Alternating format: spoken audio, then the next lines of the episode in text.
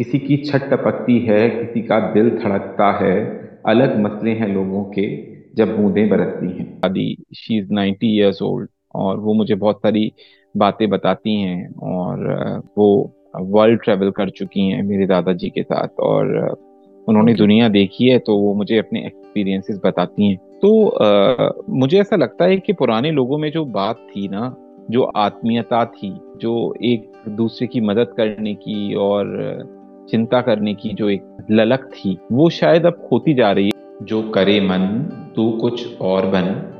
किसी की सिस्कियों को रोक के तू उसकी हँसी बन। तू कुछ और बन। किसी आलस भरी एक रात में, घने कोहरे में लिपटी बात में। तू अदरक से महकती चाय बन। तू दिल से दी गई एक राय बन। तू कुछ और बन। नमस्कार, आप सुन रहे हैं the creative Zindagi podcast with me Gaurav Sinha. Podcast के इस एपिसोड में हमारी बात हुई डॉक्टर हिमांशु त्रिवेदी उर्फ़ कलमकारी से। हिमांशु एक डेंटिस्ट हैं और साथ ही साथ एक पोएट और एक सिंगर भी। हिमांशु की अब तक दो किताबें पब्लिश हो चुकी हैं और ये जो दूसरी किताब है करवटें, वो भी हाल ही में पब्लिश हुई है। तो हमारी बात हुई हिमांशु से करवटें और उसमें लिखी कविताओं के बारे में। उन कविताओं को लिखने के प्रोसेस के बारे में और साथ ही हमने जाना कि हिमांशु का एज ए ह्यूमन बीइंग क्या नज़रिया है अपने समाज को लेके, देश को लेके और और अपने आसपास घट रही घटनाओं को लेकर। हिमांशु की जो सबसे ख़ास बात है वो ये है कि वो आज के इस दौर में भी ख़त लिखने और पढ़ने की जो परंपरा है उसको ज़िंदा रखे हुए हैं। कई बार पेशेंट से भी देखने को मिलता है मतलब डोमेस्टिक वायलेंस के पेशेंट्स आते हैं जॉ फ्रैक्चर्स होते हैं पेशेंट्स के हम्म। तो you get to see that bad face of society उसके बाद समझ में नहीं आता एक टाइम्स के पेशेंट को संभाला जाए या फिर पेशेंट के साथ जिसने किया है उसको पहले बताया जाए और समझाया जाए और रिपोर्ट किया जाए उसे। तो कई बार इस तरीके की चीज़ें होती हैं और वही मेरी कविताओं में अक्सर परिलक्षित भी होती रहती हैं। दिखाई देती हैं वो बातें कि हम्म। किस तरीके से डोमेस्टिक वायलेंस हो रही है। तो this is just one of the aspect of uh, practice apart from that, मतलब uh, बहुत सारे ऐसे लोग भी आते हैं जो बहुत गरीब होते हैं और they can not pay for the dental okay. treatment and uh, dental treatment as such is very expensive treatment. So uh, उसमें भी हमें देखना पड़ता है कि कौन क्या कर सकता है कितना कर सकता है और तब गरीबों के गरीबी के जो मायने हैं वो अक्सर सब समझ में आते हैं और जो सोसाइटी का ताना बाना है वो कुछ ऐसा है गौरव कि मैंने अक्सर देखा है कि जो पेशेंट गरीब तबके से आते हैं वो दस दस रुपए के मैले कुचले नोट लेकर भी आपकी फ़ीस पूरी जमा करना चाहते हैं पर अक्सर ऐसा भी होता है कि जो इन्फ्लुएंशियल लोग आते हैं वो बस अपनी इन्फ्लुएंस को यूज़ करते हुए though they can pay the fee they just don't want to do it और वो फ्री ऑफ़ कॉस्ट सब कुछ करवा लेना चाहते हैं। तो बहुत ही बड़ी विडंबना है ये कि हम लोग भी ऐसे लोगों के प्रभाव में आ जाते हैं और गरीब लोग जिनको मदद करनी चाहिए उनको अक्सर मदद नहीं मिल पाती है। तो लोगों को ये बात समझनी चाहिए कि जहाँ पे पैसे देने हैं वहाँ पे पैसे दें और जैसे कि कहा भी जाता है कि मॉल में जाके आप कभी बार्गेनिंग नहीं करते, पर सब्ज़ी वाले पे आपकी बार्गेनिंग शुरू हो जाती है। तो चैरिटी बिगिनस एट होम सबसे पहले तो हमको सब्ज़ी वालों से बार्गेनिंग करना बंद कर देना चाहिए बिल्कुल। और अगर पाँच दस रुपए एक्स्ट्रा पहुँच भी जाते हैं तो मुझे नहीं लगता कि भगवान की कृपा से सब संपन्न लोग हैं जो इस पॉडकास्ट को सुनेंगे। तो होना तो ये पॉडकास्ट कविता पर है पर चलिए यहीं से बात शुरू करते हैं। तो सबसे पहले हिमांशु बहुत बहुत शुक्रिया आपका द क्रिएटिव ज़िंदगी पॉडकास्ट में आने के लिए और अपना जो एक कीमती समय है हमें देने के लिए। बहुत बहुत धन्यवाद गौरव आपका कि आपने मुझे यहाँ पर बुलाया है और हम लोग एक वार्ता कर रहे हैं जो कि शायद आगे लोग सुनेंगे और सुनकर शायद कुछ सकारात्मक बदलाव हमारे समाज में आएँगे कविताओं के माध्यम से कहानियों के माध्यम से और विभिन्न और माध्यमों से जो शायद आ, हम अभी इंटरप्रिटेशन उनका विवेचना उनकी हम नहीं कर पा रहे हैं पर शायद और लोग कर पाएँगे और आगे जाएँगे सकारात्मक रूप से। ऐसी मेरी आ, अनुकंपा है। जी। बिल्कुल बिल्कुल। मतलब मेरे लिए गरीबी के मायने मतलब भगवान ने ऐसे दिन शायद मुझे इस तरीके के परिवार में मुझे जन्म दिया गया कि मुझे आ, मैंने नहीं देखा था इतना सब कुछ। हम्म। पर आ, मैं किसी एक ऐसे इंसान से मिला जिसने आ, जिसके पास इतने पैसे भी नहीं थे कि वो सब्ज़ी खरीद के आ, खा सके आ, कुछ खाना। तो उससे मैंने पूछा कि तुमने क्या खाया है? तो उसने उससे कहा कि उसने रोटी खाई है। तो मैं कहा रोटी तुमने किससे खाई है? तो उसने कहा उसने पानी से रोटी खाई है। तो उस पर मैंने एक कविता लिखी थी गौरव, और आपके पास वो किताब है, करवटें। उसमें है वो कि पानी से रोटी कभी खाई है तुमने, या कभी ऐसा कि चूल्हा ही नहीं जला? भूख से बच्चा बिलक बिलक कर रोया है क्या? भूखे पेट दिन दिन घर में कोई सोया है क्या? एक भी रुपया नहीं कि कोई दवा कराए। बूढ़ी अम्मा नातिन को ले कहाँ को जाए? असमर्थों की सुनता कौन है? बड़े बड़े हैं बंगले धर्म कर्म की बात करें हैं मोटे मोटे बगले मजदूर की व्यथा है मजदूर का जीवन है। बातें हैं सबके पास लेकिन मजदूर करे तो क्या करे? तो ये जो आ, मेरी कविता है ये मैंने लिखी थी सिर्फ़ और सिर्फ़ उस इंसान से आ, अभिभूत होकर प्रभावित होकर और मुझे ऐसा लगता है कि बहुत सारे लोग हैं जिनको के ज़रूरत है इन सब चीज़ों की। जैसे कि बारिश पर एक बार मैंने लिखा था कि बारिश को गौरव आप कैसे लेते हैं? जब बारिश आती है तो आपका दिल क्या करता है? बारिश मतलब मुझे जो है कि पहला जो दिमाग में आता है वो फ्रेशनेस होती है मतलब एक फील होती है कि फ्रेशनेस की या फिर कुछ ताजगी हो। तो वी आर ब्लेस्ड कि हमको पॉजिटिविटी की फीलिंग आती है। पर मैंने एक हम्म। बार मैं कहीं जा रहा था तो मैंने देखा कि बारिश हो रही थी बहुत तेज और किसी की छत जो है वो ढह गई थी और छत पे से पानी गिरा ही जा रहा था नीचे और सारा सामान गीला हो गया था। तब मैंने एक शेर कहा था और ट्विटर पे डाला भी था किसी की छत टपकती है किसी का दिल धड़कता है अलग मसले हैं लोगों के जब बूंदें बरसती हैं। तो आई थिंक इंटरप्रिटेशन जो हैं वो डिफरेंट हो सकते हैं। बारिश हम्म। किसी के लिए बहुत ही रुमानी बातों का सबब हो सकता है और किसी के लिए बहुत ही मुश्किल का सबब भी हो सकता है। तो कहना बड़ा मुश्किल है कि क्या चीज़ ठीक है और क्या चीज़ गलत है और यही मैं कहना चाहूँगा। बिल्कुल बिल्कुल हिमांशु। और ये जो बात है ये हर मतलब देखा जाए तो हर सिचुएशन पे जो मतलब हमारी जो लाइफ में जो हमें प्रिविलेज मिली है उस पे डिपेंड करता है कि हम किस चीज़ को कैसे एब्जॉर्ब कर रहे हैं। जैसे आपने बारिश की बात बताई या फिर अब अगर कोई और एग्ज़ाम्पल भी ले लें लाइफ में तो होता वही है। जैसे एक बार मैंने कुछ लिखा था कुछ लाइनें जो लाइनें मुझे अपनी याद नहीं रहती कि क्या लिखी थी बट उसी चीज़ पे था कि हम लोग घर में कई बार होता है ना कि गर्म रोटी के लिए लड़ाई कर रहे होते हैं। अगर जो हमारे बड़े बुज़ुर्ग हैं कहते हैं नहीं नहीं हमें गर्म ही रोटी चाहिए तभी की उतरी हुई सीधा। और जी। कहीं होता है कि यार मिल जाए एक रोटी रात को तो वो भी काफ़ी है। जी। तो वही है कि हमें समझ में नहीं आता कि कितने प्रिविलेज हैं जब तक हम उस आ, मतलब हमसे बिल्कुल जो ऑपोजिट एंड पे एक बैठा है इंसान उसको हम देख लेते हैं कि यार ये कैसी ज़िंदगी जी रहा है। जैसे बारिश में है कि कोई भीगने से डर जाता है और कोई है कि वो खुश हो जाता है कि चलो यार अब एंजॉय करते हैं पार्टी करते हैं। जी। तो दरअसल गौरव ये सब कृतज्ञता से संबंधित है। अगर आप कृतज्ञ हैं कृतज्ञ हैं अपनी प्रकृति के प्रति कृतज्ञ हैं अपने परिवार के प्रति कृतज्ञ हैं उस परम पिता परमेश्वर के प्रति। तो आ, सब चीज़ें ठीक हैं। आप और लोगों की भी मदद कर पाएँगे पर अगर आप इग्नोरेंट हैं अगर आपको आपको ये चीज़ें नज़र ही नहीं आती कि आपके सर के नीचे एक छत है आपका पेट भरा हुआ है और आपके घर वाले आपके साथ में हैं तो ये अपने आप में बहुत बड़ी ब्लेसिंग है और बहुत लोगों के पास ये सब चीज़ें भी नहीं होती हैं। तो हमको कृतज्ञ होना चाहिए और हमको हमेशा शुक्रगुजार होना चाहिए देने वाले का कि हमारे पास ये सब चीज़ें हैं और अपने आसपास के लोगों को भी हमें ऊपर उठाना होगा और प्रयास जो है वो व्यक्ति दर व्यक्ति करने होंगे।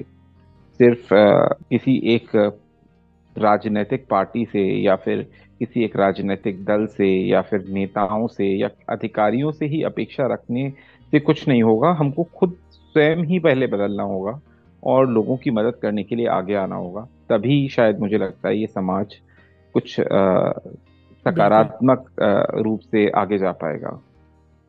बिल्कुल। जैसे चैरिटी बिगिन एट होम और कोई भी चेंज है वो भी हमसे ही शुरू होगा। तो अगर मैं पूछूँ हिमांशु त्रिवेदी जो कि प्रोफेशन से एक डेंटिस्ट हैं और बाई हार्ट एक पोएट हैं और अगर मैं अभी गिनाना शुरू करूँ आपके जो अचीवमेंट्स हैं तो फिर वो ऐसा लगेगा कि हम सिर्फ़ मतलब तारीफों की पूरी बाँध रहे हैं तो मैं वहाँ पे नहीं जाऊँगा। नहीं है जी। जी जी, जी बट जब मैंने पढ़ा आपकी प्रोफ़ाइल को और मतलब जितना भी मैंने अभी तक आपको फॉलो किया है और जैसे कि तो बहुत कुछ है जो आपने अभी कम उम्र में ही अचीव किया है। पर जो दूसरी बात मुझे एक बहुत अच्छी लगी कि आ, कहीं मैंने पढ़ा कि आपका जो एम है वो ये है कि किसी दिन साहित्य अकादमी अवार्ड मिले और नोबेल प्राइज भी मिले तो वो मुझे बड़ा अच्छा लगा। टिपिकली लोग होते नहीं है कि बोलते नहीं कि नहीं नहीं मुझे ये चाहिए वो चाहिए बट आपने क्लियर कट वो कहीं लिखा हुआ था तो मुझे बड़ा अच्छा लगा पढ़ के। तो जी। तो कुछ बताना चाहेंगे आप अपने शुरुआती दिनों के बारे में? कैसा उसका प्रभाव रहा और जो। हिमांशु आज है वो कैसे यहाँ तक आया। जी जी, बिल्कुल। दरअसल हिमांशु त्रिवेदी के, हिमांशु त्रिवेदी, आज के हिमांशु त्रिवेदी बनने तक बहुत सारी चीज़ें हैं जिन्होंने मुझे प्रभावित किया है। जैसा कि आप जानते हैं और मैं सबको बताना चाहूँगा पॉडकास्ट पर कि काका हाथरसी के शहर में मेरा जन्म हुआ।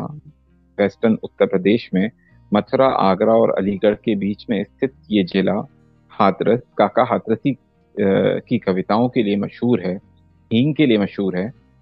तो यहाँ पे मेरा जन्म हुआ, अलीगढ़ की तहजीब व खलूस में मेरा लालन पालन हुआ। मेरी नानी जो थी वो अलीगढ़ की थी। जब सात वर्ष का था, तब बाबा कवि सम्मेलनों में काव्य पाठ के लिए ले जाने लगे। मेरे बाबा, में, यानी कि मेरे दादाजी, वो एक आयुर्वेदिक चिकित्सक थे, बनारस हिंदू यूनिवर्सिटी से, और वो यहाँ हाथरस में ही प्रैक्टिस किया करते थे, और वो कवि भी हुआ करते थे। अच्छा। उनकी भी कुछ काव्य रचनाएँ हैं जो कि मैं आपको जल्दी ही भेजूँगा गौरव। हम्म। तो आ, वो मुझे काव्य पाठ के लिए ले जाते थे और मुझसे कहा करते थे आ, मेरा मुझे प्यार से वो विशु कहा करते थे। तो मुझसे कहते थे विशु तुम पढ़ो इसे। और अब मैं सोचता हूँ तो सोचता हूँ कि सात साल का बच्चा कैसे स्टेज पे जाता होगा और कैसे पढ़ता होगा। तो आ, मेरे को यही लगता है कि जब बाबा कवि सम्मेलनों में सम्मेलनों में काव्य पाठ के लिए ले, ले जाने लगे तो संभवतः वहीं से कलमकारी का जन्म हुआ। उनको खत लिखते हुए देखना उनको किताबें पढ़ते हुए देखना वो एक अलग ही बात थी। और फिर आ, उन किताबों को लेकर आना उनकी लाइब्रेरी से और उनको खुद पढ़ना।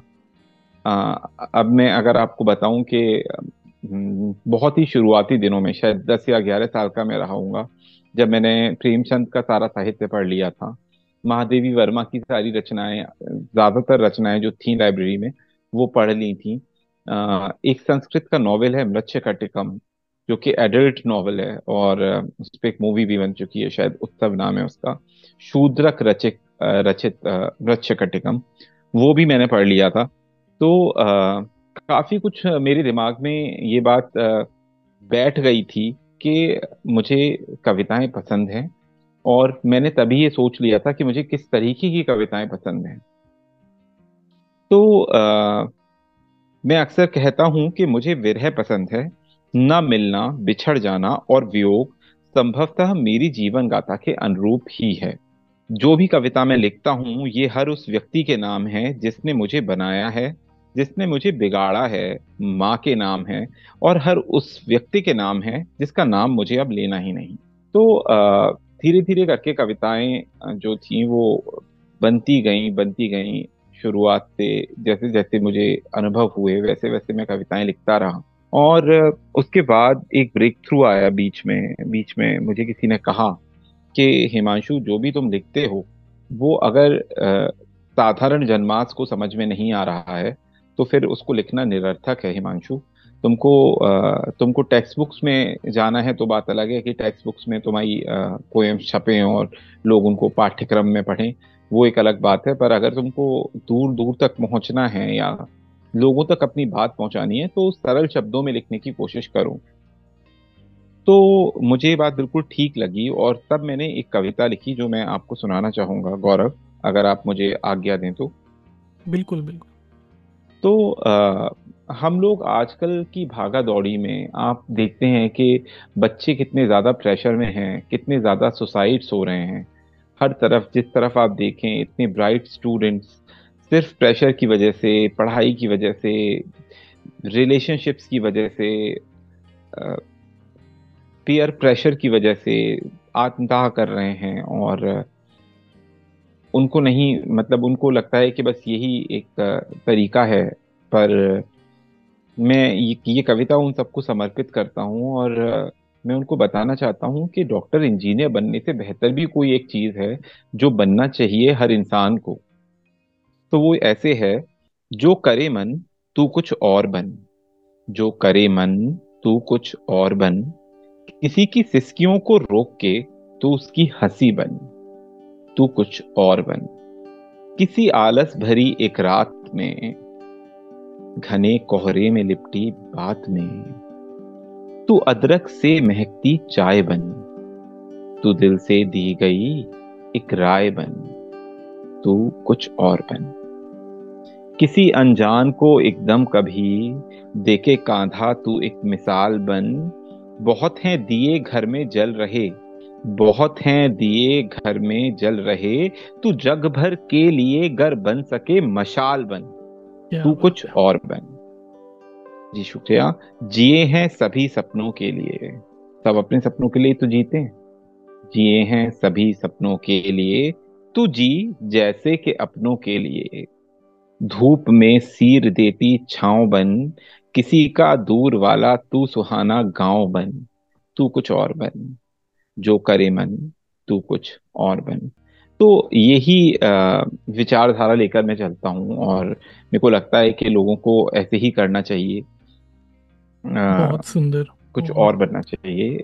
एक बेहतर इंसान बनना बहुत ज़रूरी है एक बेहतर डॉक्टर और इंजीनियर बनने से। ऐसा मुझे लगता है। हो सकता है कुछ लोग सोचें कि मैं बहुत ही पिछड़ा हुआ हूँ पर ऐसा मुझे लगता है कि बेहतर इंसान बनना पहली सीढ़ी है। उसके बाद आगे आप जो बनना चाहते हैं, वो आप बन सकते हैं। जो वैल्यूज़ जो संस्कार हैं, जो हमारी जड़ें हैं, हमें उनको नहीं भूलना है। उनके साथ ही हमको आगे बढ़ना है और कुछ ना कुछ हम बन ही जाएँगे।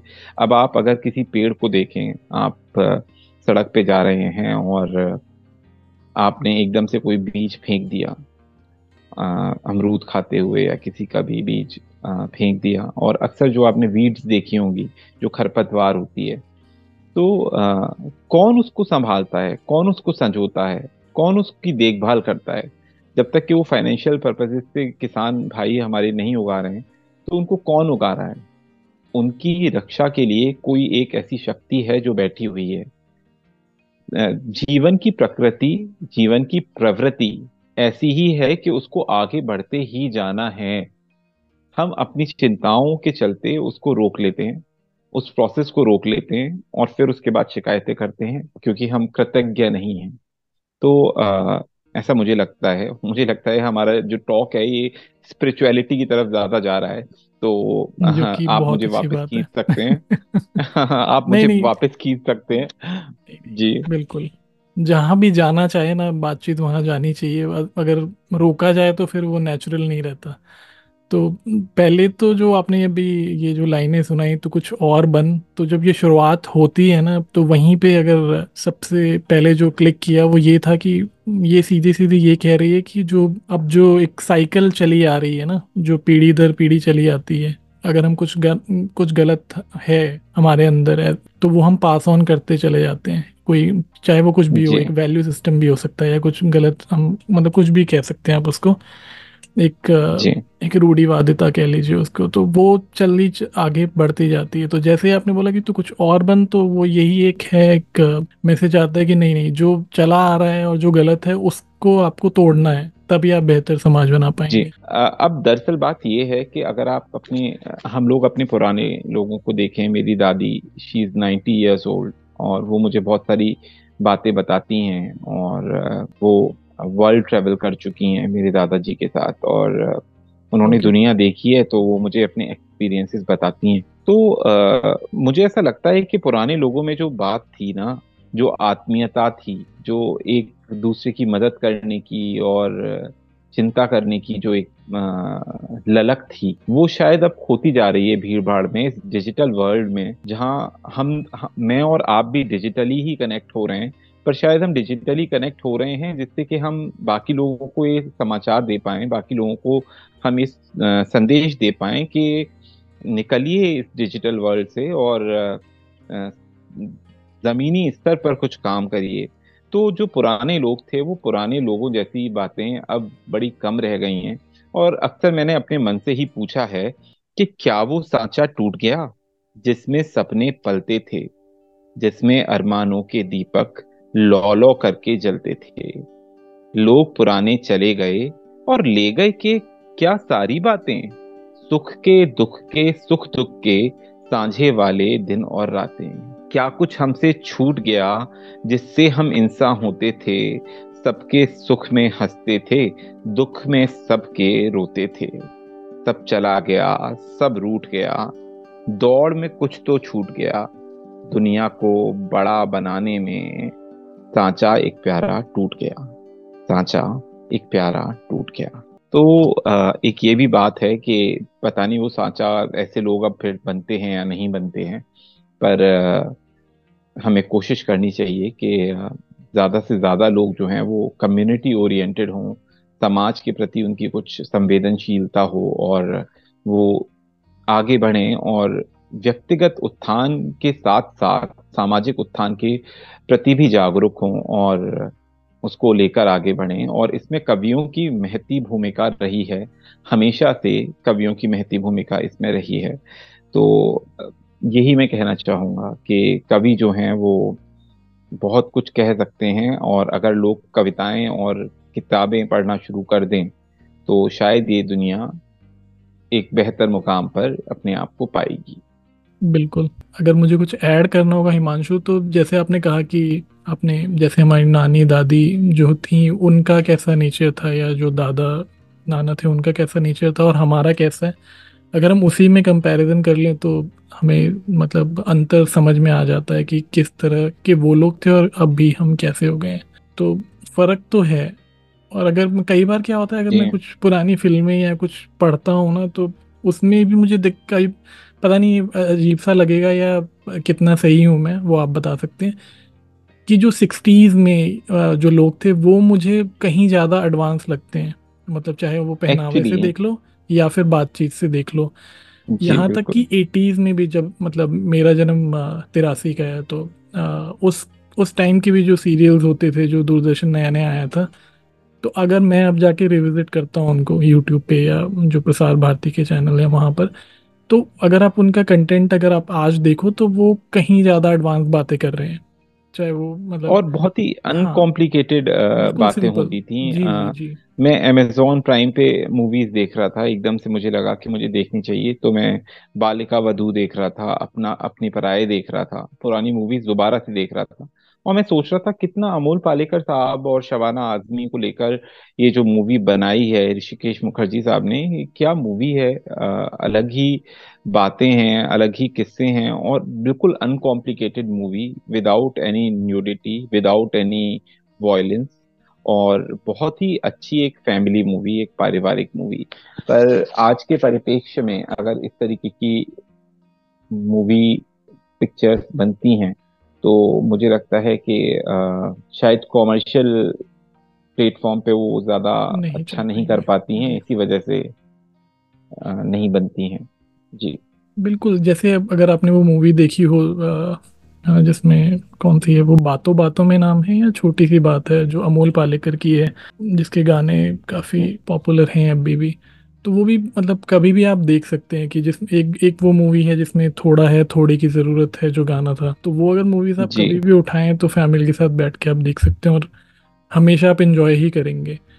और ऐसा नहीं है कि सिर्फ़ वो बहुत सिंपल या पारिवारिक ही मूवी अगर उस टाइम पे बनती थी। अगर मैं थोड़ा सा कॉम्प्लेक्स सब्जेक्ट की भी बात कर लूँ तो जैसे अर्थ मूवी है या फिर मासूम मूवी है। वो भी देखा जाए तो मतलब बहुत कॉम्प्लेक्स जो टॉपिक हैं जिन पे शायद आज मूवी नहीं बनती।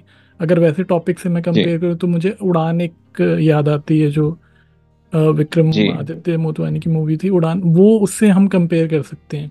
कि हाँ ठीक है कॉम्प्लेक्स टॉपिक है इशू जो है फैमिली जो इशूज़ हैं या जो रिलेशन है कॉम्प्लिकेटेड उसके ऊपर है। बट वो भी इतनी मतलब अच्छी तरीके से पॉजिटिवली दिखाया जाता था हर किसी का एक पॉइंट ऑफ़ व्यू कि आपको समझ में आता है कि कोई कुछ कर रहा है तो क्यों कर रहा है। वैसा आजकल exactly. नहीं है। आजकल बस ब्लैक एंड वाइट है कि आप या तो बुरे हो या बहुत अच्छे हो और जो एक जो ह्यूमन होता है जो कि ग्रे होता है वो हमने उसको वैसा देखना बंद कर दिया कहीं ना कहीं। तो जी। अब इंसान की भी एक बात अगर कविता के माध्यम से मैं आपके सामने रखूँ तो आ, लोग जब आते हैं इस दुनिया में तो अकेले ही आते हैं। और हम्म। उस पर है कल की बात है मैं अकेला ही चला था। बिन सोचे बिन जाने तरे राह कितने ही चेहरों से मिला था। सुबह का वक्त था दिन हर निराला था। थोड़ा उजाला थोड़ा अंधियारा था। कुछ सीखा किरणों से, कुछ गर्मी ने सिखाया, धूप का छाओ का मतलब समझाया। तीखा ज़रूरी नहीं, ज़रूरी होना। नजदीकियों का दिखना, दूरी का होना। दोपहर हुई, पाँव जले, मौसम ठंडक वाले, मिलते बिछड़ते रहे। मैं अकेला ही चला था, पर सब मिल गया। न जाने कब एक काफिला बन गया। बनाया, बिगाड़ा, सब सचता गया। इस सफ़र में आखिरकार जो चाहा वो मिलता गया।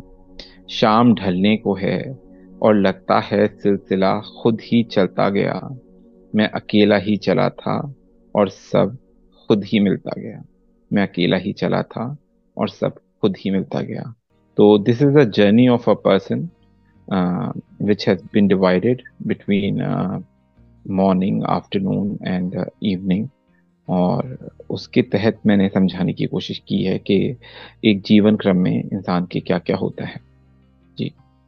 ब्यूटीफुल मतलब वही है कि आपको बस चलना शुरू करना है उसके बाद जो जर्नी है वो हमारी कहीं ना कहीं वो जैसी हम चाहते हैं वैसी होती जाती है, बट उसके लिए शुरुआत करनी होती है और पहला जो कदम उठाना होता है, वही जो कंपैरिजन है आपका सुबह से शाम तक का बहुत सुंदर। बहुत बढ़िया।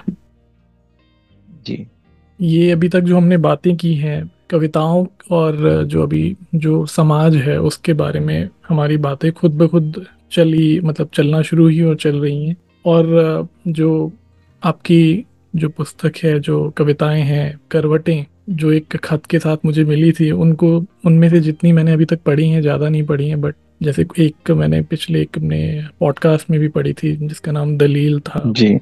और फिर एक पुरानी दोस्ती या पुरानी यारी करके नाम था वो थी और एक बचपन। जी। दलील थी जो अपने अपने आप को देशभक्त हम क्यों साबित करें वैसा कुछ उसका एक मोहब्बत है हमको जो अपने वतन से हम उसकी दलीलें तुमको क्यों दें? क्यों दें? जी जी जी वो वाली। और फिर जो पुरानी यारी यारी है वो नॉस्टैल्जिया वाली थी कि जो वो वो जो जो कि हम सभी के साथ होता है कि वो दिन वैसे थे जो अब अब लौट के नहीं आने वाले। और तीसरा जो बचपन है वो बचपन वैसा नहीं था कि हम जो कहते हैं ना कि बचपन की यादें और उस तरह का नहीं था। बचपन जो आप सामने देख रहे हैं किसी का रेड लाइट पे कि वो कैसे बिखर रहा है देश का। इन सब इन तीन से ही मुझे समझ में आता है कि और भी मैंने कुछ पढ़ी तो कि जो हिमांशु है वो वैसा लेखक नहीं है कि जो सिर्फ़ सिर्फ़ और सिर्फ़ रोमानी बातें करेगा कि नहीं अब इश्क की बातें करेगा या प्यार मोहब्बत की बातें जैसा कि पोएट्स अक्सर करते ही रहते हैं। पर वो अपने आसपास जो भी कुछ घट रहा है उसको भी अपनी कविताओं में लेकर इनफैक्ट उसको ज़्यादा लेकर चलता है। तो वो अब उस अगर मैं वो पूछूँ कि हिमांशु किस तरह का पोएट है या राइटर है तो वो अब क्या कहना चाहेंगे? दरअसल जब गौरव मैंने पहली किताब अपनी पब्लिश की मेरे खत तुम्हारे लिए तो मेरे खत तुम्हारे लिए को अगर आप पढ़ेंगे वो it's all about romance okay okay. वो उसमें लेटर्स टू बिलवेड हैं और mm-hmm. उसको पाँच पार्ट्स में बांटा गया है डेडिकेशन हैं उसमें टू लाइनर्स हैं ट्रांसलेशन हैं लेटर्स हैं एंड लॉन्ग पोएम तो it's a different book but it's a romantic kind of a book Karvatein का okay. नाम करवटें इसलिए रखा गया कि एक आम आदमी जिन जिन बातों से रात को करवटें बदलता है उन बातों को उन कविताओं को समाहित किया गया इस काव्य संकलन में जिसका नाम है करवट। तो it's the cocktail of emotion और इसमें रेंज देखने को मिलती है वर्सटैलिटी देखने को मिलती है एक राइटर की।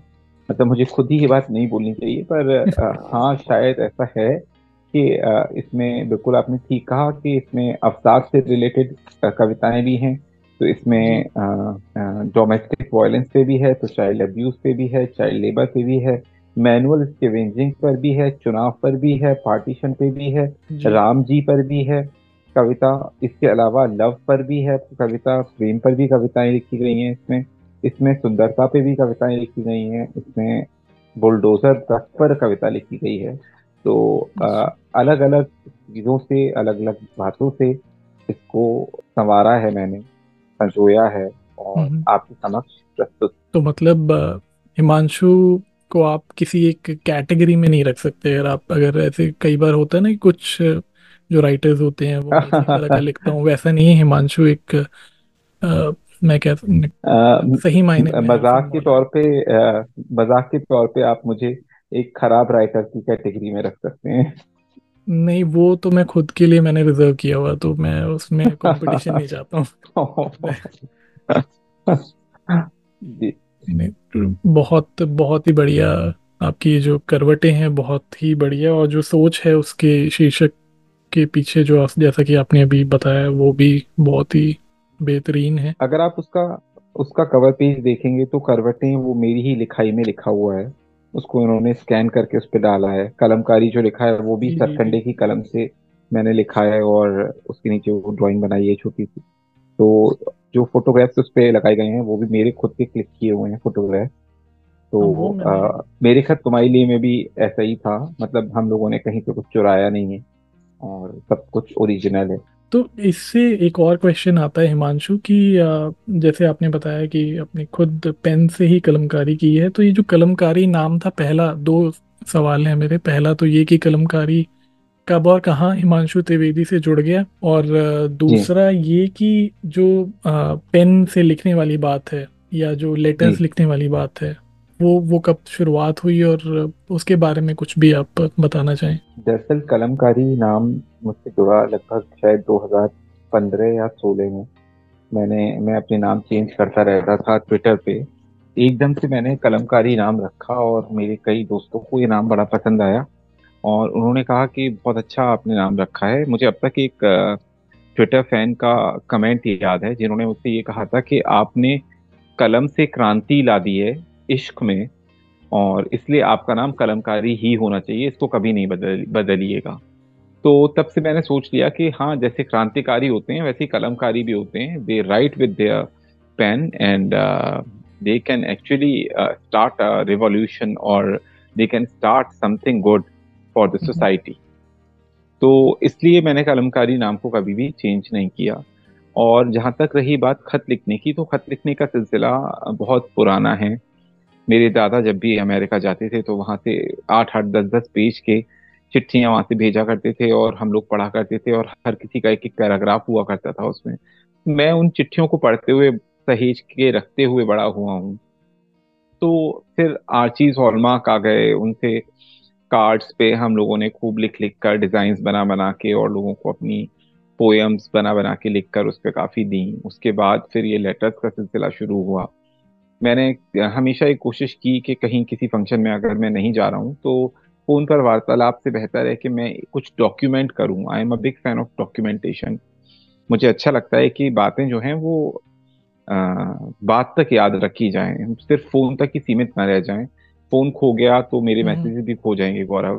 पर आज से पाँच साल सात साल बाद अगर हम टच में नहीं रहते हैं तो किसी भी दिन मेरा जो खत मैंने आपको भेजा था वो आपकी अलमारी से निकल पड़ेगा निकल के कहीं से आ जाएगा और आपको एकदम से याद आ जाएगा कि हाँ कोई कलमकारी था और उसने मुझे ये खत भेजा था। तो खत जो है वो एक लीगेसी है वो एक धरोहर है। जो कि लोगों को संभाल के रखनी चाहिए। जैसे लोग घर, जायदाद, कपड़े, पैसा ये सब चीज़ें देते हैं ना विरासत में, ऐसे विरासत में लोगों को किताबें भी देनी चाहिए कि मेरी किताबें हैं बेटे, इनको संभाल के रखना। मेरे खत हैं बेटे इस इनको संभाल कर रखना। और अगर आप इसी चीज़ को देखें तो आप अमृता इमरोज के खत अगर आप पढ़ें या फिर Safia Akhtar Jan Nisar Akhtar Jan Nisar Akhtar was father of Javed Akhtar sahab. तो आप उनके खत पढ़ें या और भी राइटर्स हुए हैं जिनके खत आप पढ़ सकते हैं तो वो एक ट्रेजर हैं उनको वो एक धरोहर हैं उनको हम साहित्य की दृष्टि से भी और संवेदना की दृष्टि से भी अगर देखें तो कहीं भी हम उनको कमतर नहीं आ सकते। और मुझे ऐसा लगता है कि हर वो चीज़ जो इंसान लिखना चाहता है, उसको वो लिख देनी चाहिए, क्योंकि नहीं पता कि क्या चीज़ अच्छी होगी, क्या चीज़ खराब होगी। और जैसे कि बहुत क्रिटिसिज्म भी होता है बहुत सारे राइटर्स का तो मुझे उस पर भी ये लगता है कि आर्ट को आर्ट ही रहने दो, कोई नाम ना दो। तो एक पोइटिक लिबर्टी होनी चाहिए और रीडर के ऊपर फिर डिपेंड करता है कि reader whether reader wants to read it और नॉट तो every kind of content is there in market तो why should just writers suffer with that with that kind of scrutiny या and one more thing that I want to work on is के लोगों को यही नहीं पता होता कि लोग गाने गाते हैं। अब अगर मैं आपसे कहूँ कि देर इज़ दिस सॉन्ग मैं ज़िंदगी का साथ निभाता चला गया, हर फ़िक्र को धुएँ ने उड़ाता चला गया। बर्बादियों का सोग मनाना फिजूल था, बर्बादियों का सोग मनाना फिजूल था, मनाना फिजूल था। बर्बादियों का जश्न मनाता चला गया। मैं ज़िंदगी का साथ निभाता चला गया। तो इसके जो राइटर हैं वो बहुत ही कम लोगों को याद होंगे। एक्टर एक्ट्रेस मूवी का नाम लोगों को याद आ जाएगा पर राइटर का नाम नहीं याद आएगा। और राइटर हम्म। थे इसके साहिल लुधियानवी साहब। तो मुझे ऐसा लगता है कि जो गीतकार हुए हैं जो बॉलीवुड में जो गीतकार हुए हैं उनको उनका ड्यू मिला ही नहीं है उनको उनका क्रेडिट मिला ही नहीं है। तो वो मिलना चाहिए और उसके लिए भी हम प्रयासरत हैं। क्लब हाउस पे हम शोज़ करते थे, एक ऐप है क्लब हाउस उस पर हम शोज़ करते थे और उसमें हमने काफ़ी ऐसे राइटर्स को पढ़ा है और उनको सराहा है और लोगों से उनकी जान पहचान करवाई है। तो एक बहुत ही छोटी मुहिम है, पर बात यही है कि छोटे छोटे कदमों से ही एक बड़ी लंबी मंजिल को तय किया जा सकता है। तो बस एक प्रयास है। जी। बहुत बढ़िया। तो ये जो क्लब हाउस के बारे में हिमांशु आपने बताया और हमारी पहले भी बात हो रही थी तो ये अभी ये मतलब ये अभी भी चल रहा है या अभी होल्ड पे है और कब मतलब किस ये तरह का था? हाँ, कुछ बताना चाहें ये एक्टिव है। लगभग डेढ़ साल हम लोगों ने नौ बज के सत्ताईस मिनट पे सुबह इंडियन स्टैंडर्ड टाइम पे शोज़ किए हैं। रोज शोज़ होते थे। अब हम लोग ऑफ़ एंड ऑन कभी कभी करते हैं। अब जब अगला शो होगा last show twenty fourth November को परवीन शाकिर की डेथ एनिवर्सरी पे हुआ बर्थ एनिवर्सरी पे हुआ था। okay. तो अब जब भी नेक्स्ट शो होगा तो I invite you and you must come and see कि लोग कितने पोइट्री में कितने जानकार हैं और कितना अच्छा लोग गाते हैं क्योंकि हम उसमें गीतकार को भी रखते हैं। हम राइटर्स को चूज़ करते हैं एक हिंदी राइटर एक उर्दू राइटर और एक फ़िल्म सॉन्ग राइटर तो उन्हीं के बारे में पढ़ना होता है उन्हीं की लाइफ के बारे में बताना होता है। तो आ, आपको भी मैं बुलाऊँगा और आप आइएगा और आप देखिएगा कि you'll be amazed to see कि किसने क्या लिखा है और किसने क्या कैसे लिखा है।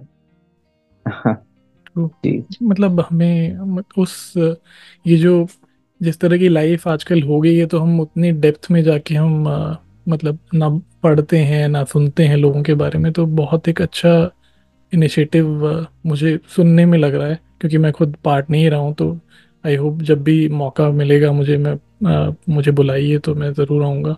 और सुनना मुझे बहुत पसंद है तो अभी अभी जिस तरीके से आपने अपने ज़िंदगी का साथ निभाता चला गया गाकर खुद एक और मुझसे जो क्वेश्चन था या मेरी रिक्वेस्ट होती वो पहले ही आपने छीन ली मुझसे तो क्योंकि मैं क्योंकि आप एक सिंगर भी हैं साथ में तो वो मेरा शायद लास्ट में होता कि मैं बोलता कि यार कुछ गुनगुना दीजिए बट आप मतलब एक कहते हैं ना कि तो ऐसा गेस्ट है जो जिसमें आपको कुछ भी कोशिश करने की ज़रूरत नहीं है आपको एफर्ट नहीं करना आप बैठ जाइए वो खुद ही आपको सारे जो अपने रूप हैं वो दिखाता चला जाएगा That's so kind of you. That's so kind of you. I, I take it as a compliment, Gaurav. हाँ हाँ बिल्कुल कॉम्प्लीमेंट ही है ये तो कई बार होता है ना कि हम सुनने में इतने खो जाते हैं कि हम पूछना भूल जाते हैं कि अच्छा यार ये भी तो चीज़ थी जो मैंने नोट की थी। पर आपने जिस तरीके से वो एक साहिर जी की आ, मतलब साहिर लुधियानवी जी का जो ज़िक्र किया कि कैसे हम लिरिसिस्ट को मतलब उतना ड्यू नहीं मिला है वो फैक्ट है। इनफैक्ट अभी भी अगर हम देखें तो जो आज के भी लिरिसिस्ट हैं वो अभी भी वो फाइट मोड पे हैं कितनी बार मतलब बिल्कुल।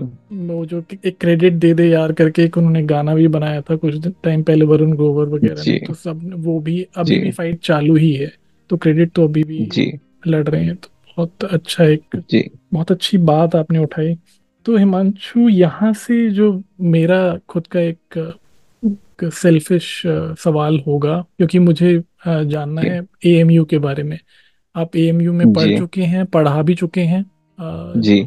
और हाथरस से आप बिलोंग करते हैं जो कि नज़दीकी है अलीगढ़ के तो वहाँ की कैसी लाइफ है? और मतलब किस तरह का आपका अनुभव रहा है या कुछ भी आप शेयर करना चाहें जो कि दूर रहते हैं जिनको नहीं पता कि हाँ अलीगढ़ मुस्लिम यूनिवर्सिटी पता है लेकिन किस तरह के वहाँ का? लोग डरते हैं लोग डरते हैं आई थिंक दरअसल ऐसा कुछ भी नहीं है। और अलीगढ़ मुस्लिम यूनिवर्सिटी में भी इंसान पढ़ते हैं और वहाँ पे इस तरीके का कोई पक्षपात और इस तरीके की चीज़ें नहीं देखी जाती जो कहीं और नहीं देखी जाती।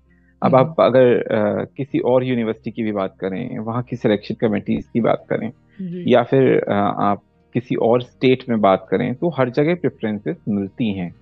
तो जैसी प्रेफरेंसेस वहाँ मिलती हैं वैसी प्रेफरेंसेस यहाँ मिलती हैं। इसके अलावा कुछ खास नहीं है। ऐसा हमारे साथ कभी नहीं हुआ कि तुम हिंदू हो तो तुम्हें मार्क्स कम मिलेंगे। In fact I was one of the gold medalist I got two gold medals in my graduation days तो मैं तो ये बात बिल्कुल नहीं कह सकता। Being a Hindu fellow I got two gold medals तो uh, ऐसा नहीं है कि जिस तरीके से नाम कहा जाता है अक्सर, पर वो कहीं भी हो सकता है, वो कहीं भी हो सकता है।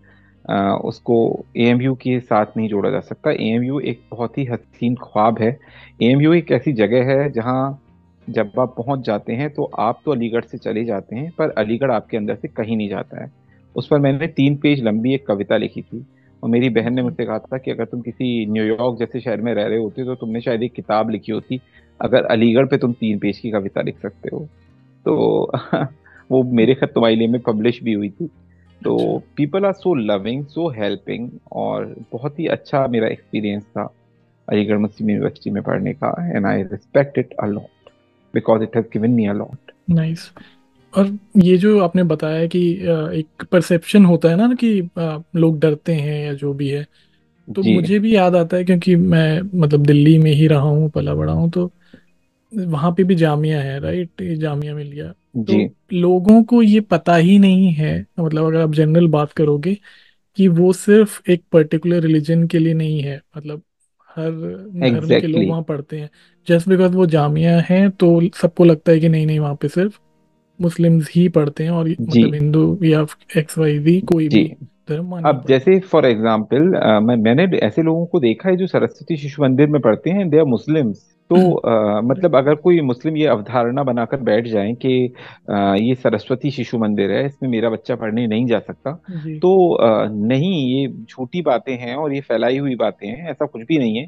सरस्वती शिशु मंदिर में हिंदू बच्चे मुसलमान बच्चे या किसी और धर्म के बच्चे भी पढ़ सकते हैं। It's just a school like Jamia Millia Islamia और Aligarh. Muslim university exactly my point ji Gaurav. क्योंकि पता नहीं किसी से बात हो रही थी तो मतलब एक सरप्राइजिंग सा आया था। अच्छा वहाँ पे मतलब मुस्लिम्स के अलावा भी पढ़ते हैं क्योंकि वहाँ पे कुछ स्टूडेंट्स आए थे तो या I know I know many people from Jamia Millia who are who happens to follow Hindu religion Sanatan religion और वो वहाँ पे पढ़ते हैं। तो और उनको कोई भी दिक्कत भी नहीं होती है। कुछ ऐसी दिक्कत की बात भी नहीं है तो आई नो कि हाँ ऐसा है। हम्म, ऐसी बहुत सी चीज़ें हैं जो मतलब सिर्फ़ ना word to word word of mouth अच्छा भी होता है और कुछ बुरा भी होता है। तो एक वो लोगों को एक अवधारणा बन जाती है कि ऐसा ही है। फॉर एग्ज़ाम्पल जब भी आप अलीगढ़ आएँगे जी जी जब भी आप अलीगढ़ आएँगे तो हम आपको अलीगढ़ ज़रूर घुमाएँगे और हम्म, बहुत शान से घुमाएँगे और आपको बताएँगे अलीगढ़ की विरासत के बारे में।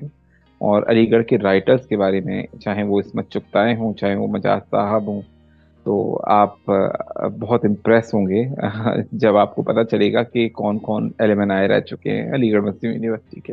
जी बिल्कुल। जैसे हम लखनऊ की बात करते हैं तो हमेशा आ जाता है ना कि लखनऊ का लखनऊ की तहजीब की हम बात करने लगते हैं तो मुझे लग रहा है कि अलीगढ़ का जो जैसा आपने इस्तेमाल किया था शब्द की खुलूस जी।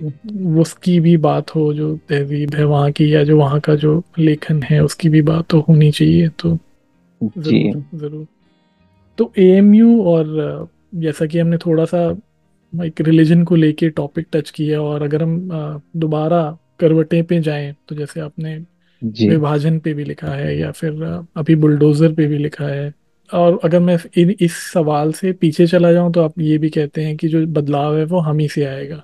राइट? जी। तो आप जी। अगर मैं as a writer as a esteemed writer and member of society अगर आप एक मैसेज कन्वे करना चाहें या क्या आप सोचते हैं अ, एक जी।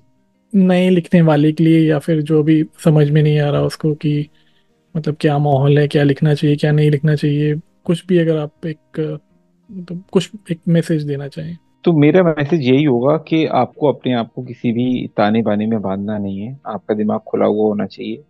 आपको अगर आप किसी का किसी के अगेंस्ट में लिख रहे हैं अगर आप किसी के विपक्ष में लिख रहे हैं तो इसका मतलब ये बिल्कुल भी नहीं है कि आप उसके विपक्ष में घर में जब छोटे बच्चे होते हैं उनको डांटा जाता है उनकी गलतियाँ गिनवाई जाती हैं तो अ, वो इसलिए नहीं होता कि हम उनके अगेंस्ट हैं हम उनके विपक्ष में हैं।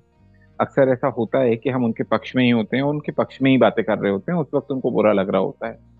तो अगर हम विभाजन की बात करें तो विभाजन की त्रासदी बिल्कुल अलग है। उसका पॉलिटिक्स से यहाँ पे इस वक्त पर इस परिप्रेक्ष्य में कुछ लेना देना नहीं है और विभाजन की त्रासदी पर जो मैंने लिखा है शायद आप उससे रिलेट कर पाए होंगे। आपने जो भी मूवीज़ और किताबों में पढ़ा होगा में मूवीज़ में देखा होगा किताबों में पढ़ा होगा तो आप आपको पता है कि जब भी कोई युद्ध होता है या जब भी कोई विभाजन या इस प्रकार की त्रासदी होती है तो उसमें बच्चे और औरतें, उनका हाल बहुत ज़्यादा बुरा होता है। तो उस पर ही मैंने वो लिखा है। और इसके अलावा चुनाव पर जो मैंने लिखा है, वो भी इससे ही रिलेटेड है। और बुलडोजर वाली बात हाँ मैंने लिखी है।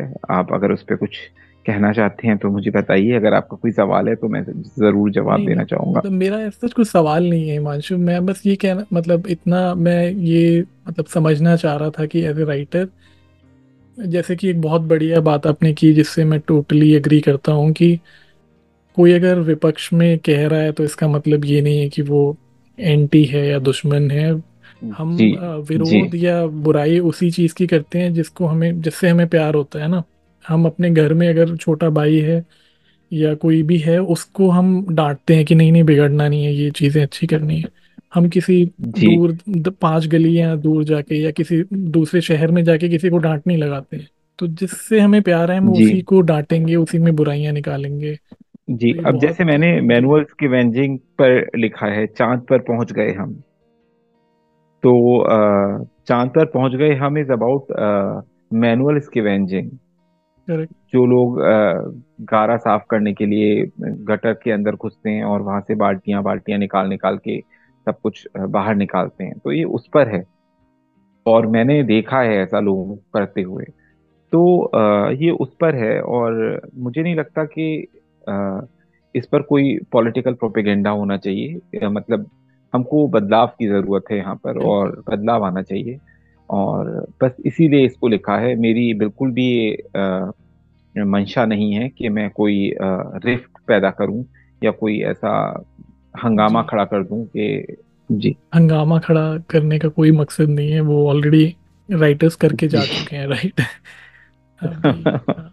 नहीं और ये जो आपने बात की मैंने खुद अभी कुछ टाइम पहले ही अभी जो चंद्रयान वाला जो अचीवमेंट हमने हमारे देश ने किया उस वक्त क्या हुआ था कि जिस दिन ये हुआ उससे दो दिन पहले मैं मार्केट में घूम रहा था कुछ लाने गया था और वहाँ पे सेम चीज़ हो रही थी। एक ट्रक खड़ा हुआ था जो और जो सीवेज के लिए जो पाइप लगाते हैं तो वो सब था मशीन थी बट फिर भी उसमें एक आदमी मतलब वहाँ उसमें से निकला मेरे सामने और उसकी मतलब बहुत बुरी हालत थी। तो एक साथ में मैं दुकानदार था उसने बोला कि यार इसने मतलब एल्कोहल लिया हुआ है तो ये बिना उसके जा ही नहीं सकते हैं। तो मुझे उस उस इंसान की जो निकला था हाँ तो मैंने उसको देख के मुझे इतना बुरा लगा। उसके बाद मैं घर आता हूँ फिर मैं टीवी में देखता हूँ कि हाँ ये हम खुशियाँ मना रहे हैं जो भी हम ये, ये अचीव कर लिया। तो वो थोड़ा कहीं ना कहीं अटपटा तो लगता है कि मैं ये नहीं कह रहा कि वो नहीं करना चाहिए बट मेरा ये पॉइंट ऑफ़ व्यू था कि जो खर्च हम उतना करते हैं अलग अलग प्रोजेक्ट्स में चाहे फ्लाई बनाना है या एक्स वाई जी तो ऐसी मशीन्स हैं जिसमें जो यूज़ कर सकें और इंसान को ना जाना पड़े। हम अगर हम अपनी बात करें तो हमें घर से सिर्फ़ कूड़ा उठा के देने में अजीब सा लगता है। बहुत से लोगों को लगता होगा। और एक इंसान है जो सीधा गटर में आपके लिए जा रहा है और सफ़ाई कर रहा है जो कि जिसके जिसकी आज के ज़माने में नीड नहीं है। अगर हम मार्स पे जाने की सोच रहे हैं या चाँद पे जाने की सोच रहे हैं तो सबसे पहले ये जो है बेसिक जो चीज़ है ह्यूमन डिग्निटी वाली बात आ जाती है।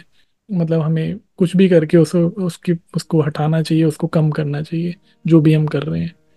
मतलब उसका पेन हमें कम करना ही चाहिए। तो I totally relate to what you said कि नहीं ये वो होता ही है। जब हम कुछ अचीव ज़्यादा कुछ कर लेते हैं ना तो हमें ये भी जो लोवेस्ट डिनोमिनेटर होता है जैसे बड़े मतलब जो भी हैं चाहे गांधी जी हो या जो भी बड़े नेता रहे हैं वो हमेशा बात करते थे जो लाइन में सबसे पीछे खड़ा है उसको हम क्या पहुँचा पा रहे हैं उससे क्या बेनिफिट हो रहा है हमारे एक्शन से?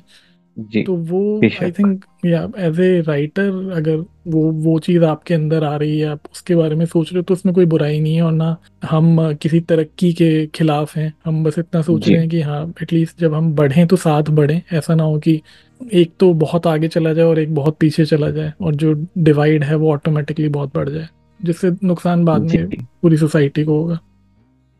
जी। अगर जो दर्शक हैं वो आपसे जुड़ना चाहें तो ट्विटर पे आप हैं।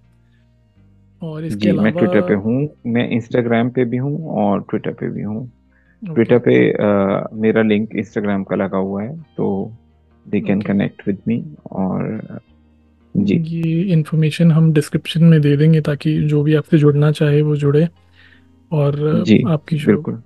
जो इंस्टेंट जो आप लिखते हैं वो पढ़ पाए उसका मौका मिल पाए उनको। किताबें तो हैं ही जी बिल्कुल। वो एक बड़ी बात है। और अंत में आप अभी दो किताबों के अलावा आपकी तीसरी और चौथी किताब साइमल्टेनियसली आ रही है। तो उसके बारे में कुछ कहना है या वो एक एक सरप्राइज़ हाँ। रहेगा? जी नहीं वो सरप्राइज़ नहीं है। आ, जो मेरी तीसरी किताब है उसका नाम है विशु वो मेरी ऑटोबायोग्राफी है। और उसमें मैंने बहुत कुछ चीज़ें लिखी हैं। अभी तो मैं अपनी आदि उम्र पे भी नहीं पहुँचा हूँ पर मैंने लिख दी है वो क्योंकि कुछ ऐसी चीज़ें हम्म। हुई मेरे जीवन में। जिसको लेकर मुझे वो लिखनी पड़ी और okay. तो वो पब्लिश होगी विशु और इसके अलावा एक काव्य संकलन और मैं, मैं पब्लिश करवाने वाला हूँ 2024 में तो दो कविताएँ दो किताबें 2024 में देखने को मिलेंगी एक विशु और दूसरा एक काव्य संकलन जिसका नाम अभी मैंने सेलेक्ट नहीं किया है ओके okay. और वो किसी थीम पे है या वो आ, नहीं वो थीम पर है वो it is based on uh, uh, love and separation. Okay. Actually, uh, उस बुक अगर हम और डिटेल में जाएँ तो it's just not about love it's about definitions of love different definitions of love कि आपको प्यार जो है वो किस किस तरह से मिल सकता है और किस किस तरह से आपसे प्यार बिछड़ सकता है। तो उसके बारे में है। तो उसमें आपको बहुत सारी परिभाषाएँ मिल जाएँगी प्यार की। ऐसा कुछ आने वाला है। तो ये कब तक आने की उम्मीद है? ये अगले साल एक फ़र्स्ट हाफ़ ऑफ़ ईयर में आ जाएगी अप्रैल हम्म। जून और एक अक्टूबर तक आ जाएगी। तो हिमांशु मुझे जेनुइनली बहुत मज़ा आया बात करके और ऐसा नहीं लगा था कि हम किसी फॉर्मल इंटरव्यू मोड में बातें कर रहे हैं। ये ऐसा था कि जैसे हम एक नॉर्मल आमने सामने बैठ के फ़ोन हाँ। पे बात कर रहे हैं और किसी भी टॉपिक पे जा रहे हैं।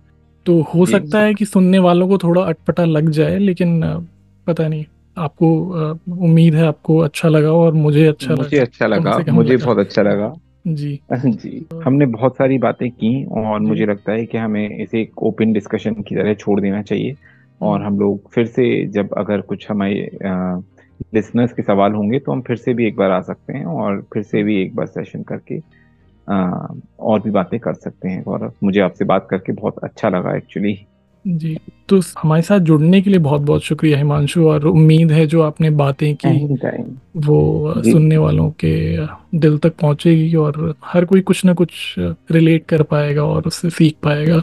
और लोग आपसे जुड़ेंगे और जो आने वाली किताबें हैं उनके लिए बहुत बहुत शुभकामनाएँ। शुक्रिया आपका। आप सुन रहे थे the creative Zindagi podcast with Gaurav Sinha